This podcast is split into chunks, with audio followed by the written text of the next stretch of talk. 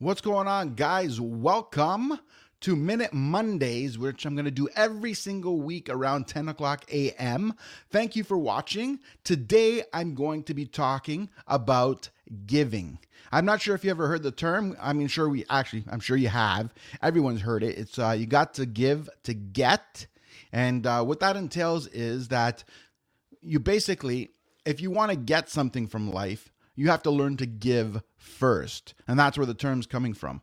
Like, have you ever known somebody where they want to go out there and they just want to take, take, take, take all the time? And it seems that they want to take and then you just don't want to deal with them, right? If you notice that. But look at the people you do want to help. What have they done differently?